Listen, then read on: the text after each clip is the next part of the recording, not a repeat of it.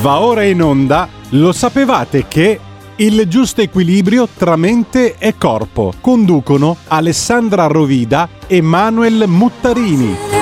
Per le vostre richieste e per le vostre domande scrivete a il mondo dei semplici mail chiocciola gmail.com Buon pomeriggio amici, oggi vorrei spiegarvi che cos'è l'aromaterapia perché è una tecnica olistica molto diffusa ma in pochi la conoscono ed è meglio dare alcune delucidazioni. Innanzitutto per aromaterapia si intende un metodo curativo olistico che può agire su processi sia fisici ma anche mentali e spirituali Attraverso cosa? Attraverso l'uso degli oli essenziali.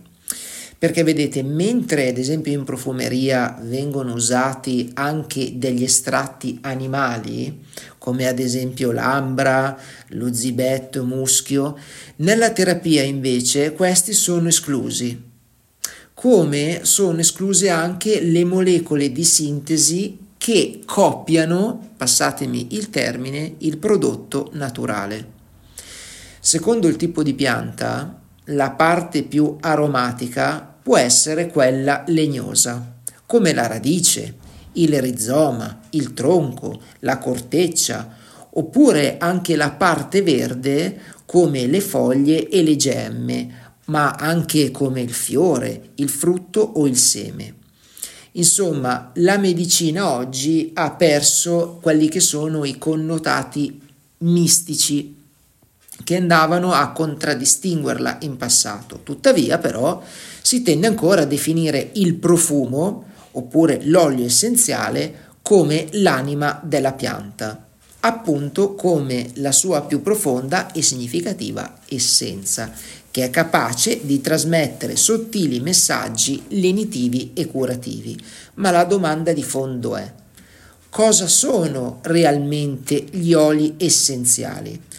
Attenzione però, perché la parola olio potrebbe indurvi in inganno. Perché? Perché la maggior parte degli oli essenziali non è grassa. Tanto è vero che se voi provate a versare una goccia di olio essenziale su un panno di carta, noterete che non ci sarà nessuna traccia di untusità. Si tratta invece di sostanze altamente volatili che proprio grazie a questa loro caratteristica riescono facilmente a raggiungere il nostro naso. I costituenti sono in genere numerosissimi e possono essere riuniti in vari gruppi, ma questo vorrei tralasciarvelo. Vorrei lasciarvi bene il concetto di oli essenziali. Tornando a loro, sappiate che generalmente sono incolori ma li potete trovare anche azzurri, gialli, verdognoli o anche rossastri. La loro consistenza è variabile, da molto fluida a piuttosto densa e viscosa, naturalmente secondo il tipo di pianta.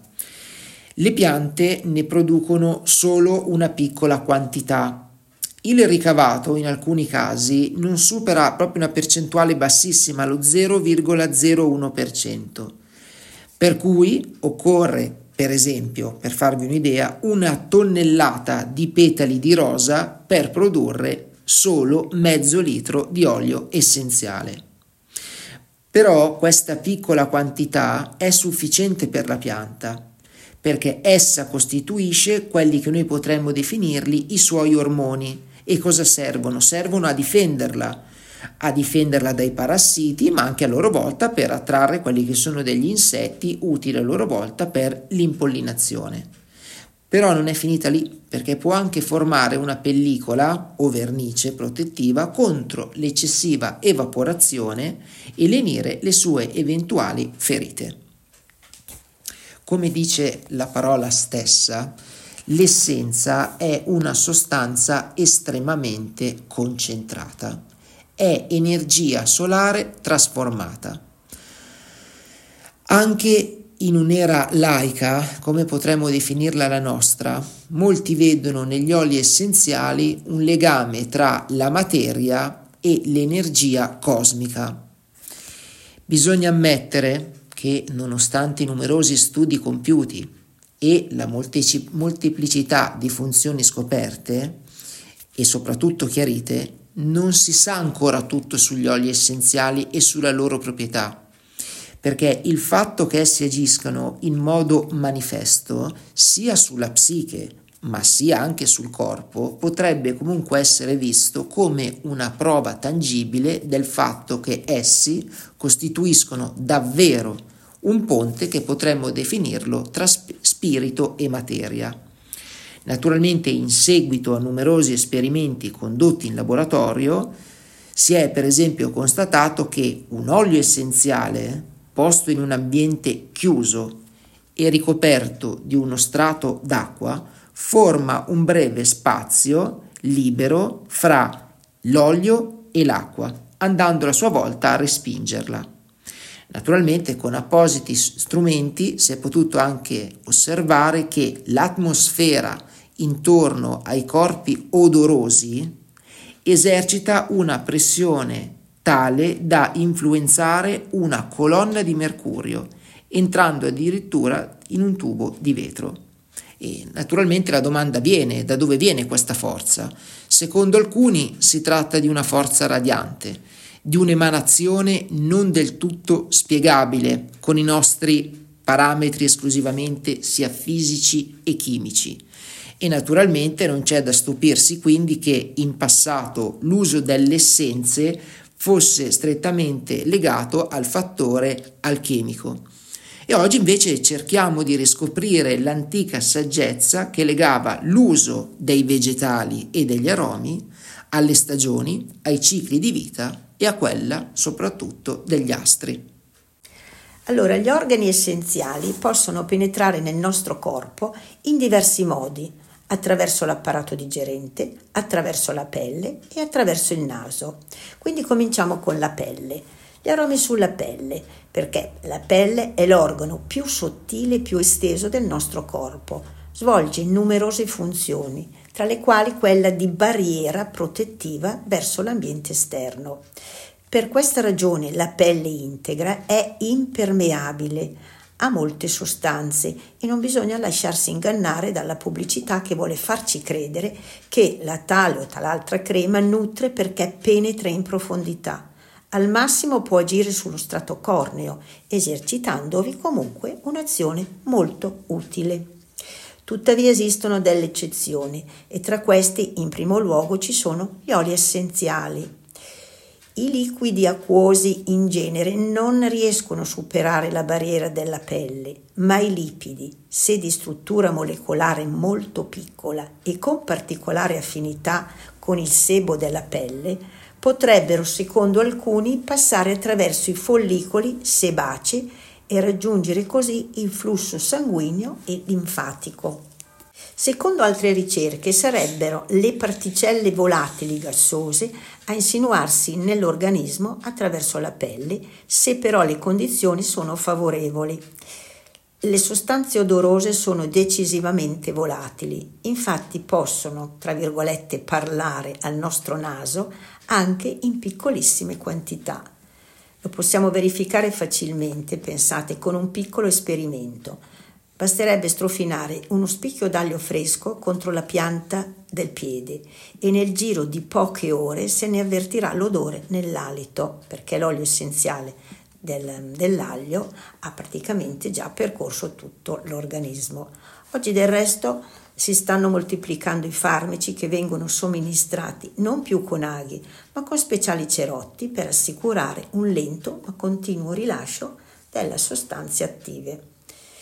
Non dimentichiamo poi che gli oli essenziali sono eh, sostanze piuttosto particolari, altamente energetiche, quindi particolarmente adatte come veicoli della cosiddetta microinformazione, che è una branca della scienza relativamente nuova. La pelle è l'organo proposto a ricevere e inoltrare questi messaggi sotto forma di onde luminose, frequenze e frequenze di colore e simili. In questo contesto però è importante sapere in parole molto semplici, che quando dall'ovulo fecondato si comincia a formare il feto umano, in primo luogo si sviluppano tre foglietti embrionali, dai quali traggono poi origine tutti gli organi. Dall'endoderma tutto l'apparato digerente, tra cui il fegato e l'intestino, ma anche i polmoni. Poi abbiamo il mesoderma, che qui raggruppa il cuore e la struttura scheletrica. Poi troviamo per ultimo l'ectoderma, il sistema nervoso con il capo e il cervello, poi gli organi di senso tra cui il naso e l'epidermide. Uno stretto legame quindi tra naso e pelle da una parte e cervello sistema nervoso dall'altra. C'è da stupirsi ancora come una sostanza che rappresenta un'informazione concentrata, cioè un messaggio, e che riesce ad attraversare la barriera della pelle, possa raggiungere in breve tempo ogni parte del corpo. Si può pensare che la velocità con la quale questa, questa trasmissione a volte avviene dipende dai tempi brevi impiegati dagli impulsi nervosi che infatti si diramano ovunque con rapidità incredibile. Inoltre, la sostanza non deve essere metabolizzata attraverso l'apparato digerente, ma viene assunto subito sotto forma di informazione. Questo è un primo accenno del discorso di eh, aromaterapia, però prima poi ci addentreremo nelle puntate successive ancora di più. Il discorso è una cosa importante di, mi raccomando, cercate sempre di non sottovalutare l'aromaterapia. Perché? Ve lo spiego subito. Perché, prima di lasciarvi, è importante avere un concetto importante per quanto riguarda l'assorbimento. Perché? Perché la velocità dell'assorbimento delle molecole chimiche dipende dallo stato della pelle ma non solo, ma anche dal suo spessore e dal suo strato lipidico sottocutaneo. Per cosa? Per la microinformazione questo impedimento non esiste, quindi ricordatevelo bene e soprattutto non è escluso che in persone obese i tempi d'azione siano più lenti. Cosa accade questo? Che eventualmente in questi casi si massaggeranno con creme o oli contenenti aromi dove nelle parti della pelle che solitamente sono più morbide, come ad esempio sull'addome o all'interno cosce e braccia. Ma anche i bagni completi sono un ottimo vettore per la somministrazione degli oli essenziali, che a sua volta sarà favorita dalla temperatura sempre tiepido-calda dell'acqua che andrà a contribuire alla dilatazione dei pori della pelle e quindi alla sua permeabilità. Ricordatevi che nell'assorbimento degli oli essenziali i nostri organi sembrano avere una preferenza spiccata per determinate tipologie di essi. Ad esempio, l'essenza di rosmarino ha maggiore risonanza in termini sia di frequenza che di moto vibratorio con l'intestino, nel quale infatti si ritrova poi in maggiore quantità. Il legno di sandalo, ad esempio, con la vescica urinaria, il ginepro, cipresso e foglie di violetta con i reni.